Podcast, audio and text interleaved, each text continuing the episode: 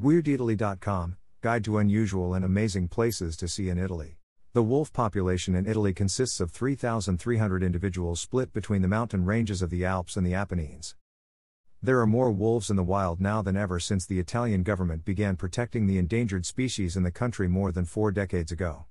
The Italian wolf, often known as the Apennine wolf, Canis lupus italicus or Canis lupus lupus, is a subspecies of the gray wolf unique to the Italian peninsula.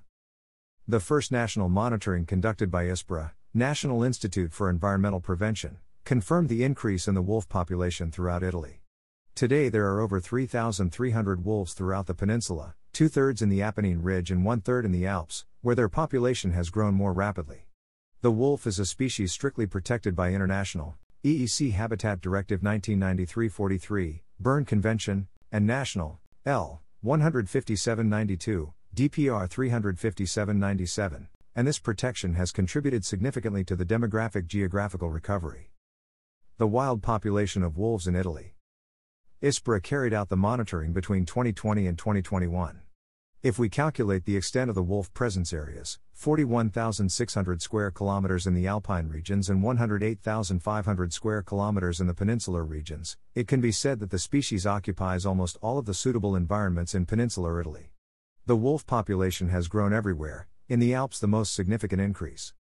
The wolf population in the alpine regions is estimated to be between 822 and 1099 individuals, and between 2020 and 2645 individuals in peninsular areas.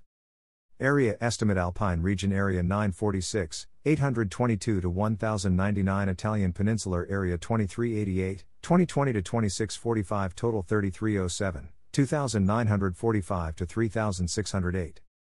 The monitoring was conducted by dividing the national territory into cells of 10 times 10 kilometers and carrying out two separate analyses for the region's autonomous provinces of the Alps area and the regions of peninsular Italy. The presence of the wolf, says ISPRA, has been documented by 6,520 photographic sightings with camera traps, 491 ungulate carcasses preyed upon by the wolf, 1,310 tracks, 171 dead wolves, as well as by 16,000 excrements found on the ground. 1,500 genetic analyses were conducted, which made it possible to identify the species. A total of 85,000 kilometers were traveled on foot to collect the data necessary for the investigation. If you enjoyed this article, please subscribe.